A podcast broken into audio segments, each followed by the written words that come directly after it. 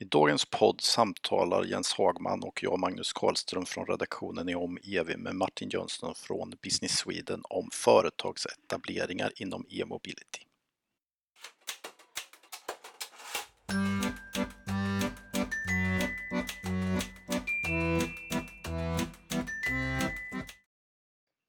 Business Sweden är en främjarorganisation ägd till hälften av staten, till hälften av svenskt näringsliv och supportar svenska företag att utvecklas internationellt, utveckla försäljning internationellt men även attrahera kapital och investeringar och kompetens till Sverige för att utveckla svenskt näringsliv och svensk konkurrenskraft.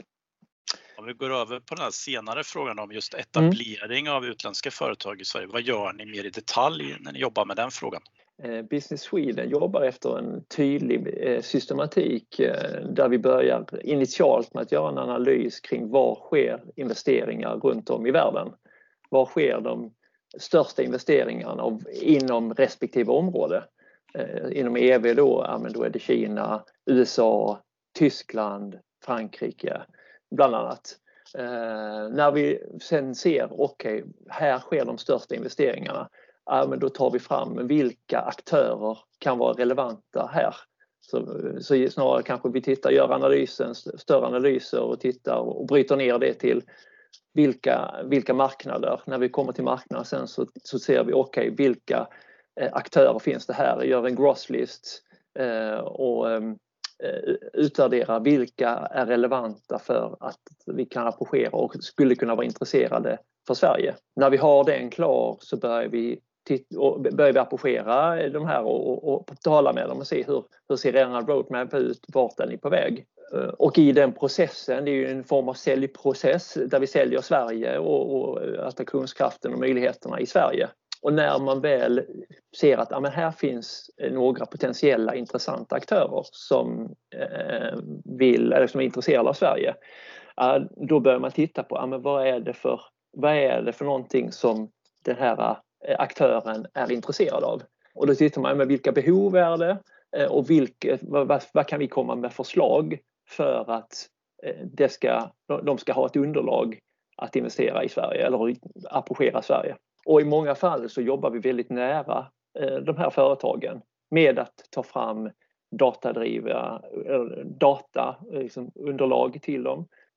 Men också när vi väl kommer dit, när vi har identifierat de aktörer som är intresserade, så tittar vi vilka behov har de och resonerar hur kan vi hjälpa dem att komma vidare i att ta ett beslut.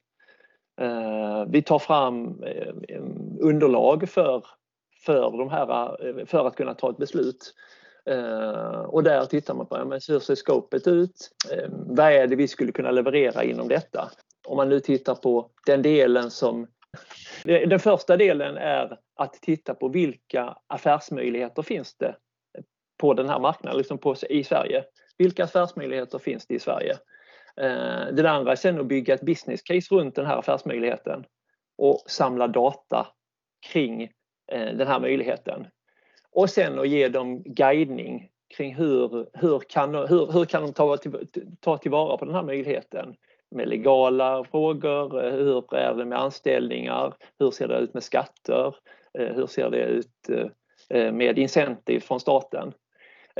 Och inte minst att introducera dem till rätt kontakter. När de väl så börjar utvärdera, är det här en möjlig väg att gå för dem? Är det här en intressant väg att gå för dem? Och många gånger när de är i den här processen så tittar de på flera sajter eller flera marknader att gå till. Men när man väl har beslutat sig, sen är det ju också att titta på var ska de vara? Kanske site selection och titta på var i Sverige är det mest relevant för dem. Så att det är väl den processen från att titta på den stora marknaden eller övergripande globalt till att tratta ner de här marknaderna intressanta efter en analys. Vi går till de här potentiella aktörerna på den här marknaden intressanta och man börjar föra en diskussion. Gör en roadmap tillsammans. Här kan vi hjälpa er och skapa ett underlag och visa på affärsmöjligheterna för att sedan genomföra det här projektet tillsammans med dem och egentligen säga att vi tar beslutet att investera i Sverige och sätta upp innovationscenter eller produktionssajt eller liknande. Hur bra skulle du säga Sverige är på företagsetableringar? Alltså det är så svårt att bedöma. Det finns liksom ingen skala på. Jag tror att vi har en rätt så bra konkurrenskraft. Vi är ganska duktiga på det.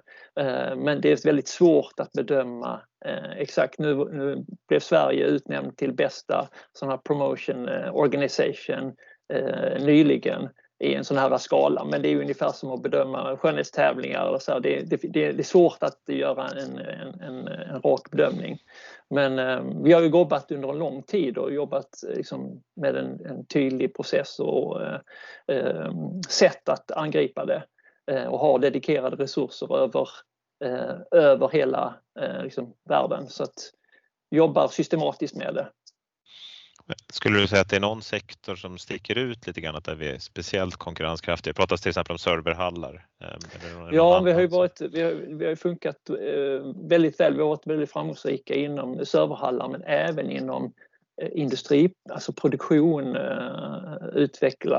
utveckla både befintliga ställen där vi finns och där kanske att ta ett större grepp. Men vi har kanske en aktör som har en mindre produktion men där vi kanske får utveckla och hjälper den aktören att bli ännu starkare i Sverige och ta kanske ett större grepp i Europa. Vi ser ju en tydlig regionalisering generellt sett om man tittar på de här megatrenderna och där man kanske ser att men hur kan Sverige bli en aktör som förser Europa med omnejd. Så att, jag skulle säga ICT, produktion, life science men även automotive har vi varit liksom, det tenderar ju att vara att ICT automotive har vi också varit lyckats väl med. Och du specifikt jobbar ju med någonting som kallas Strategic Ecosystem Smart Transportation. Kan du beskriva lite vad det betyder och vad du gör? Ja, man kan säga att vi Business Sweden, vi är 400 anställda. Vi har 43 kontor ute i världen för att tillföra så mycket värde som möjligt till företagen. Så har vi indelat det mer och mer mot industrivertikaler. Och då är vi indelade i 7 stycken strategiska ekosystem varav jag jobbar inom Smart Transportation-ekosystemet. Och inom det ekosystemet så bygger vi 3 stycken program. Inom respektive då ekosystem så bygger man främjandeprogram som ska vara över flera år. Där man liksom strategiskt och systematiskt bygger upp initiativ och saker som kontinuerligt ska leda till att vi utvecklar konkurrenskraften. Det innebär rent praktiskt så jobbar jag inom Smart Transportation så ansvarar jag för 2 stycken av våra program. Dels Future Mobility Technologies, alltså framtidens teknologier som ska möjliggöra framtidens mobilitet. Och den andra delen är e-mobility and alternative fuels för liksom drivlinan för att föra fram fordonen och att de ska vara fossilfria. Så att, och inom det här så har vi liksom, om man kategoriserar och delar upp det är ju jättemånga initiativ runt om, men en del är att promota och marknadsföra svenska bolag internationellt. Det kan vara mässor, det kan vara samarbeten mellan länder eller mellan städer där vi möjliggör samarbetet och förenklar samarbetet. Till exempel Trafikverket har ett samarbete med Singapores trafikverk där vi är med och projektleder det här. Vi har ett Vision Zero engagemang inom road safety i Brasilien också med Trafikverket men där vi också är med och möjliggör och där vi tar med oss relevanta företag för att visa på liksom, tekniska spetskompetens men också möjliggöra affärsmöjligheter för dem i Brasilien. Så det är en del, liksom, hur tar vi ut teknik och företag ut och marknadsför företag internationellt. Den andra delen är att möjliggöra samarbeten och erfarenhetsutbyte. Sverige, Frankrike, Sverige, Tyskland har innovationssamarbete, innovationspartnerskap där vi även liksom hjälper till och projektleder för att det ska hända. Och där finns det initiativ såsom utbyte mellan företag eller på event där vi är där med och hjälper till för att man ska träffas och göra det enklare att få till det här utbytet. Och den tredje delen som vi var inne på då, det är det här investfrämjarbenet, att hur kan vi växa konkurrenskraften i Sverige med liksom, ta hit de bästa aktörerna i världen där vi inte är ledande. Och det är både företag men även innovationssamarbete och talanger. Hur kan vi få hit de bästa startupsen? Till exempel inom automotive där vi är väldigt starka. Har man automotive på kartan och även en viktig aktör kanske i Asien eller USA, så bör man ju utvärdera Göteborg eller Sverige beroende på var man är, inom vilket område man är, och ha det som kanske sitt Europa-huvudkontor eller en innovationshubb. Så det är exempel på saker som vi gör. Och det låter kanske lite fluffigt, men det är många initiativ kring, med alla mina kollegor runt omkring. Och då, för att det här ska göras, så går vi mer och mer mot att ha personer som jobbar dedikerat inom Smart Transportation. Så att man har bättre förståelse kring branschen, man förstår bättre affären och man kan snabbare sätta sig in i hur kan vi supporta företagen i antingen att exportera eller att utveckla sin försäljning internationellt, eller att de bolagen som finns på deras marknad, hur kan vi länka dem till Sverige och Sveriges ekosystem. Just det. En liten följdfråga här bara. Hur gör ni när ni bedömer olika nationer eller regioner? Liksom? Använder ni någon viss typ av metodik för att säga så här står sig Sverige jämfört med Japan, eller hur man tänker? Nej, det är en rätt så svår bedömning. Alltså den där bedömningen är ju rätt så subjektiv. Man kan ju, många slår sig för bröstet och säga att vi ligger längst framme. Jag tror Sverige ligger långt framme vad det gäller säkerhet, och vi ligger långt framme vad det gäller hållbarhet och hållbarhetstänket. Vi är ju ändå bland de ledande i världen, och det finns ju kluster. Sen tycker jag det är svårt att säga. Klart USA och Kina ligger väldigt långt fram inom AI och inom vissa områden. Men jag skulle säga att det är så svårt att ge ett exakt svar på den, utan man får gå in i respektive område och titta på. Jag tycker vi står oss väl, inom Smart Transportation står vi oss väl, och vi har en ambition att vara bland de ledande, liksom topp 5 i världen. Men sen den där exaktheten låter jag någon annan utvärdera. Jag tänkte en av områdena då som ni håller på med och som är givetvis det mest intressanta för vår podd, och det är mobilitet. Och vad tycker du är Sveriges styrka för att få utländska företag att etableras i Sverige? Så vi har ju det finns ett antal dimensioner i det. Dels har vi liksom per historik ett antal legacy-företag, stora aktörer, OEM:er som driver och har en drivkraft som Volvo Cars, Volvo, AB Volvo och Scania. Men även nya nu, Nevs, Einride. Så vi har ett antal OEM:er som driver det. Och såklart inom hållbarhetstänket. Jag tror att Sverige har en ligger långt fram inom hållbarhet. Vi har en elmarknad där över 90% av elen är fossilfri och till ett lågt pris, vilket gör ju också att det är ju intressant om man har en produktion som kräver mycket el. Tittar man sen på, idag så handlar det ju dels om kompetens, men också hur ser användaren ut, hur ser liksom, behavior på respektive marknad. Och tittar man i Sverige idag så ser vi att den tillväxten går kanske till och med fortast i Sverige vad det gäller EV-sales. Som man ser kanske driver elektrifieringen inom, i december så låg vi på 50% andel laddbara eller helt elfordon, eldrivna fordon. Vilket gör att jag tror att det finns ett stort intresse där att kunna vara med där det händer. Klart att Norge har legat längst framme länge, men kanske inte har drivits av en marknads. De har varit mer av en incentivdriven. Nu ser man att kanske marknadsdrivet, så tror jag att Sverige ligger långt framme och drivs av en marknad, den riktiga marknaden. Det är de dimensionerna, plus att vi ligger väldigt långt framme vad det gäller innovation. Vi rankas som de högsta. I olika mätningar så ligger Sverige högst vad det gäller just innovationskraften. Det kan man länka till mycket. En del är vår triple-helix-modell. Att vi har en tendens, vi har en collaborative mode. Att vi är liksom öppna för samarbete. Och där det möjliggör de där innovationerna, att det händer enklare, för det gäller att ha en idé, man måste också applicera det någonstans, och staten måste gå in och säga att ja, men det där kör vi på. Det där gör ju att så innovationskraften i Sverige är också en väldigt stor styrka. Mm.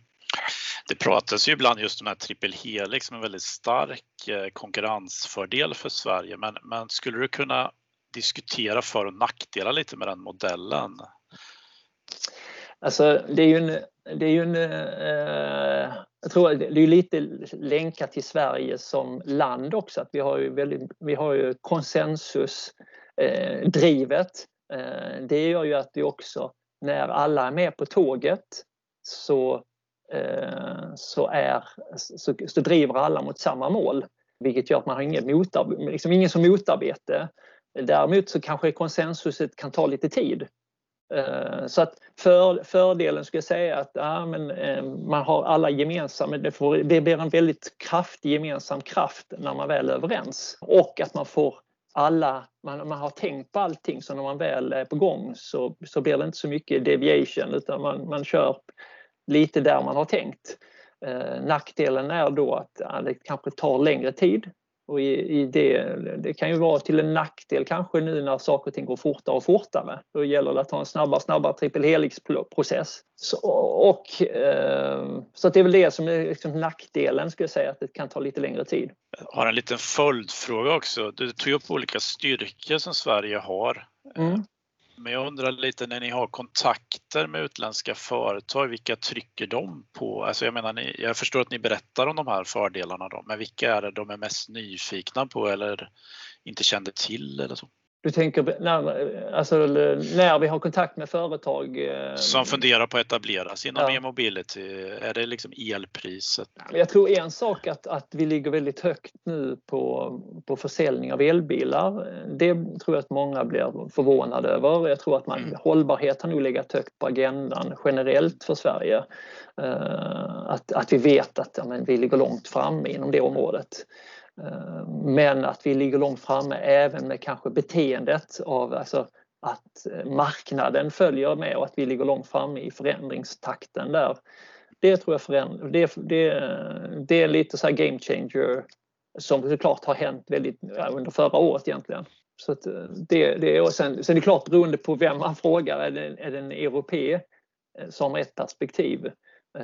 Är det någon som kommer utanför, så kanske det mer handlar om att har ni så många stora aktörer, globala aktörer inom det här området. Det tror jag liksom kanske inte man är medveten om som ett ändå förhållandevis litet land. Vi har en liten befolkningsmängd. Mm. En liten tillföljdfråga där, om man kan hoppa in.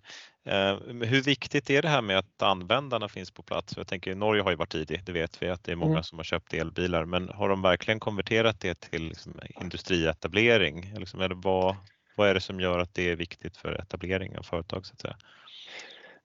Jag tror att den där kombinationen, och det är väl det där som Sverige har sin magiska sås, eller som magic sauce, att det är klart du måste ha användarna som applicerar och börjar använda det, men du måste också kunna ha tillverkarna nära att kunna förse användarna med det, och kanske också ta tillvara på beteendet och lägga in det i framtidens R&D och utveckling och forskningen för att vidareutveckla. Nu är det ju inte så att det kommer, förr så var det en modell, det tog 3 till 6 år innan vi kom en ny modell.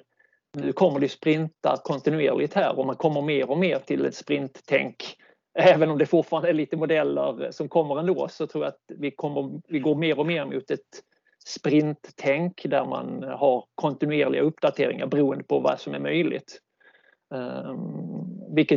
Vilket gör också att har du hela värdekedjan, så är det mycket enklare att applicera och förändra. Annars så tar det längre tid. Vi fortsätter på det temat och värdekedjan. Är det någonting du tycker att Sverige saknar där för att bli starka på e-mobilitet?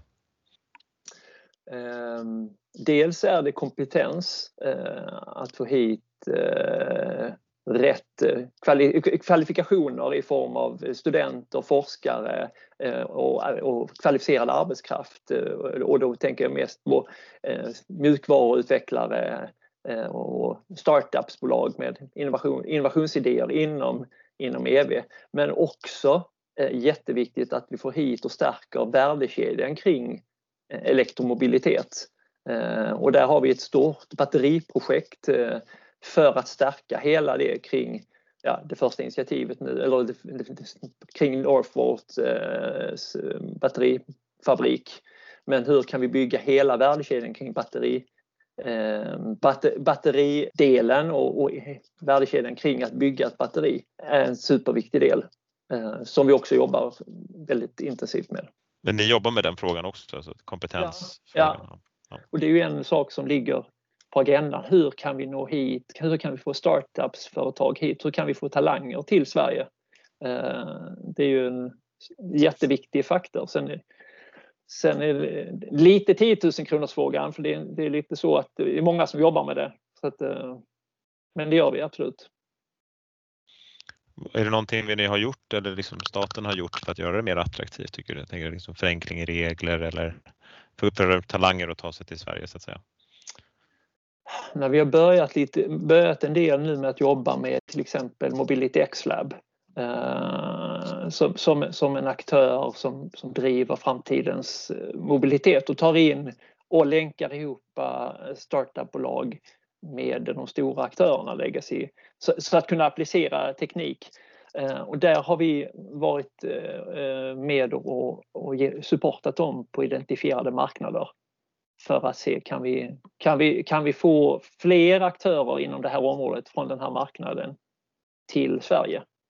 Så att gemensam action. Så det är liksom ett exempel på saker som vi tittar på för att få öka inflödet av kompetenta människor och kompetenta företag till Sverige. Förutom kompetens då, så en annan typ av faktor som kan avgöra om man får företagsetablering kan ju vara tillgång till testmiljöer eller testningsytor och så. Så kan du fundera lite ihop med oss hur viktigt det är för just e-mobilitet att vi har sådana miljöer i Sverige? Jag tror det är väldigt avgörande för det första så är det en väldigt viktig teaser. Alltså liksom säga att det är någonting som gör att det blir attraktionskraft att vi har testcenter. Och när det gäller samarbete och innovationssamarbete så är det ju ett avgörande faktor. Jag skulle säga att i en affärsrelation eller i affärer så är det ju kanske inte lika avgörande. Men som sagt, för att få den där första, liksom, det är ganska plitligt och viktigt för att liksom, skapa en attraktionskraft. Jag tänkte med testmiljöer så är de geografiskt placerade på något ställe och då, ni i Business Sweden jobbar ju på nationell nivå men ni stödjer ju också kommuner och olika regioner som jobbar också med företagsetablering. Så vad är det för typiska rekommendationer ni ger till kommuner som vill jobba med företagsetablering inom Smart Transportation och e-mobility? Alltså, kommuner, det är jättebra med alla som vill jobba inom det här. Sen tror jag att jag tror att det bästa är att gå ihop med i regionen och göra det starka. Vi ser ju mer och mer att det är svårt att komma igenom själv. Där man behöver jobba tillsammans i ekosystemen. Och där ser vi ju vår rekommendation att man jobbar i regionerna och vi jobbar med regionerna.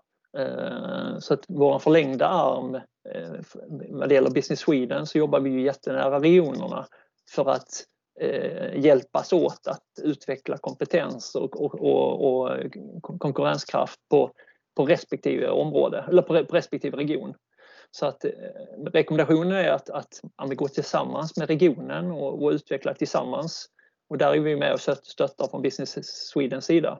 Men om man då tar nivån regioner, förutom att de ska gå ihop och jobba på regional nivå, vad kan man ge för allmänna rekommendationer till svenska regioner som jobbar med företagsetablering då? Finns det några sådana? Ja, men en faktor är väl att göra analysen vad är man duktig på.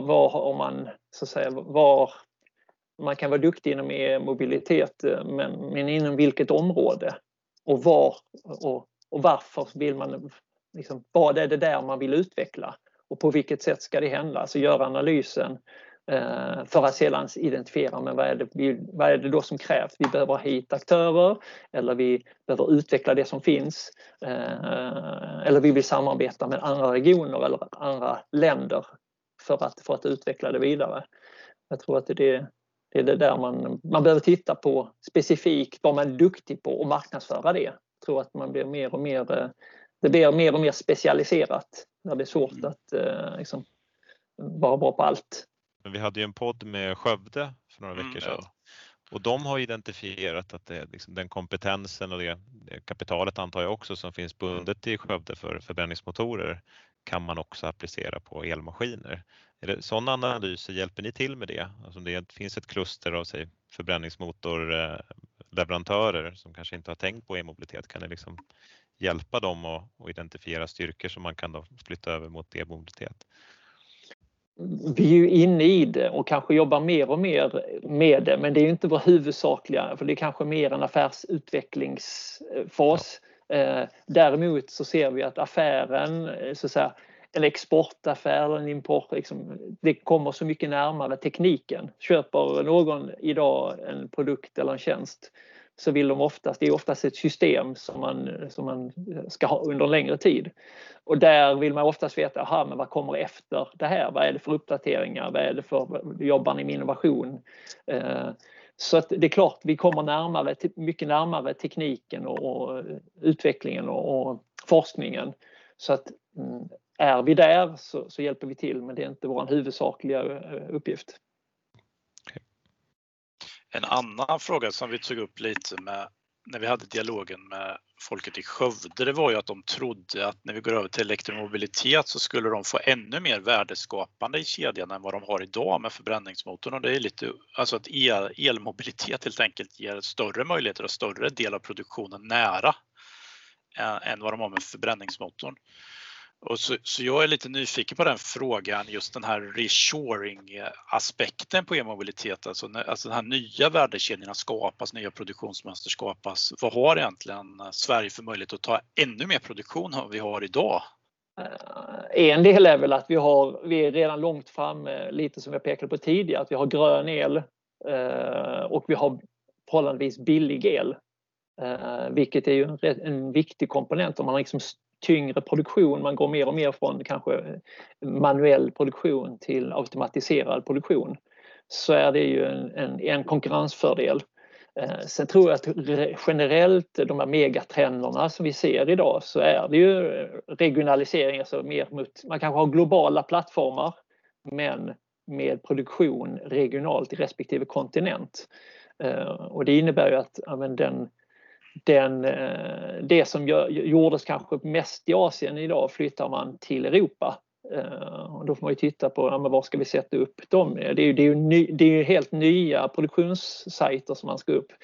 Inom Smart Transportation eller rent generellt inom automotive transport så har vi en historia inom området, vilket gör att jag tror att vi har en konkurrenskraft där. Så bygger man ihop elektriciteten, vi ligger långt framme med hållbarhet och vi har en historia av att producera, så tror jag att där har vi en bra konkurrenskraft. Sen är det klart en liten marknad som ligger lite längre ifrån Europa, men jag tänker att vi kan lätt täcka norra Europa i alla fall, beroende på hur känslig man är för långa transporter.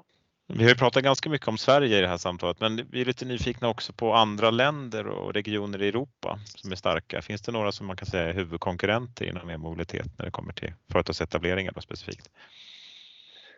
Alltså man kan väl generellt säga att det är de kanske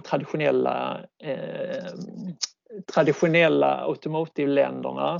Där Tyskland är ju långt framme. De har kanske jobbat lite i det tysta, men jag upplever nu att nu kommer de i full front här och har verkligen lagt mattan generellt hemma. Så att Tyskland ligger ju långt framme om man tittar på OEM:er. Tittar man mer på tekniker som sådant så ser vi ju USA och Kina. Det är liksom ofrånkomligt att se. Och framförallt Kina ligger ju jättelångt fram. Inom bussidan, alltså public transport, så har de ju etablerat elbussar under en lång tid. Vilket gör att det är klart, då har de vad behövs det, vad krävs det för liksom, resurser runt omkring. Hur är behoven, eller hur ser användandet ut och så vidare. Så att jag skulle säga att de tre marknaderna är ju, säger jag, så är det klart du har små marknader där du har ett beteende som har varit tidigt ute, Holland, Norge, som har drivit på lite utifrån man kanske tittar på hur appliceras det här på marknaden. Så att de 5 områdena skulle jag säga ligger långt framme. Så ska vi såklart lägga till Japan, Korea och Frankrike. Det är ju områden, sen beroende på vart det är, men det är ju 3 länder också som är ju där det sker stora investeringar och man ligger långt framme. Men finns det några regioner så här, som du tycker verkar vara extra spännande? Alltså, i någon speciell region i Tyskland alltså, som är, här händer det otroligt mycket för att de har en väldigt bra strategi eller någonting? Nej, alltså jag kan inte säga att jag kan liksom peka ut någon region så där just nu. Jag upplever att det händer så mycket överallt så att det är så svårt att liksom peka ut någonting. Jag menar, det händer rätt så mycket i Israel. Det händer mycket i traditionella Silicon Valley, men det händer rätt så mycket i Austin, Texas, och det händer mycket i Kina, liksom, Shanghai-området, Shenzhen. Så att det är ju... Och inte nog liksom, vätgasbilar i Japan. Så att, det gäller att hänga med. Ni har lyssnat på en podd från Nyhetsbyrån om EV som är helt finansierad av Energimyndigheten och värdar är Swedish Electromobility Center. Tack för att ni har lyssnat.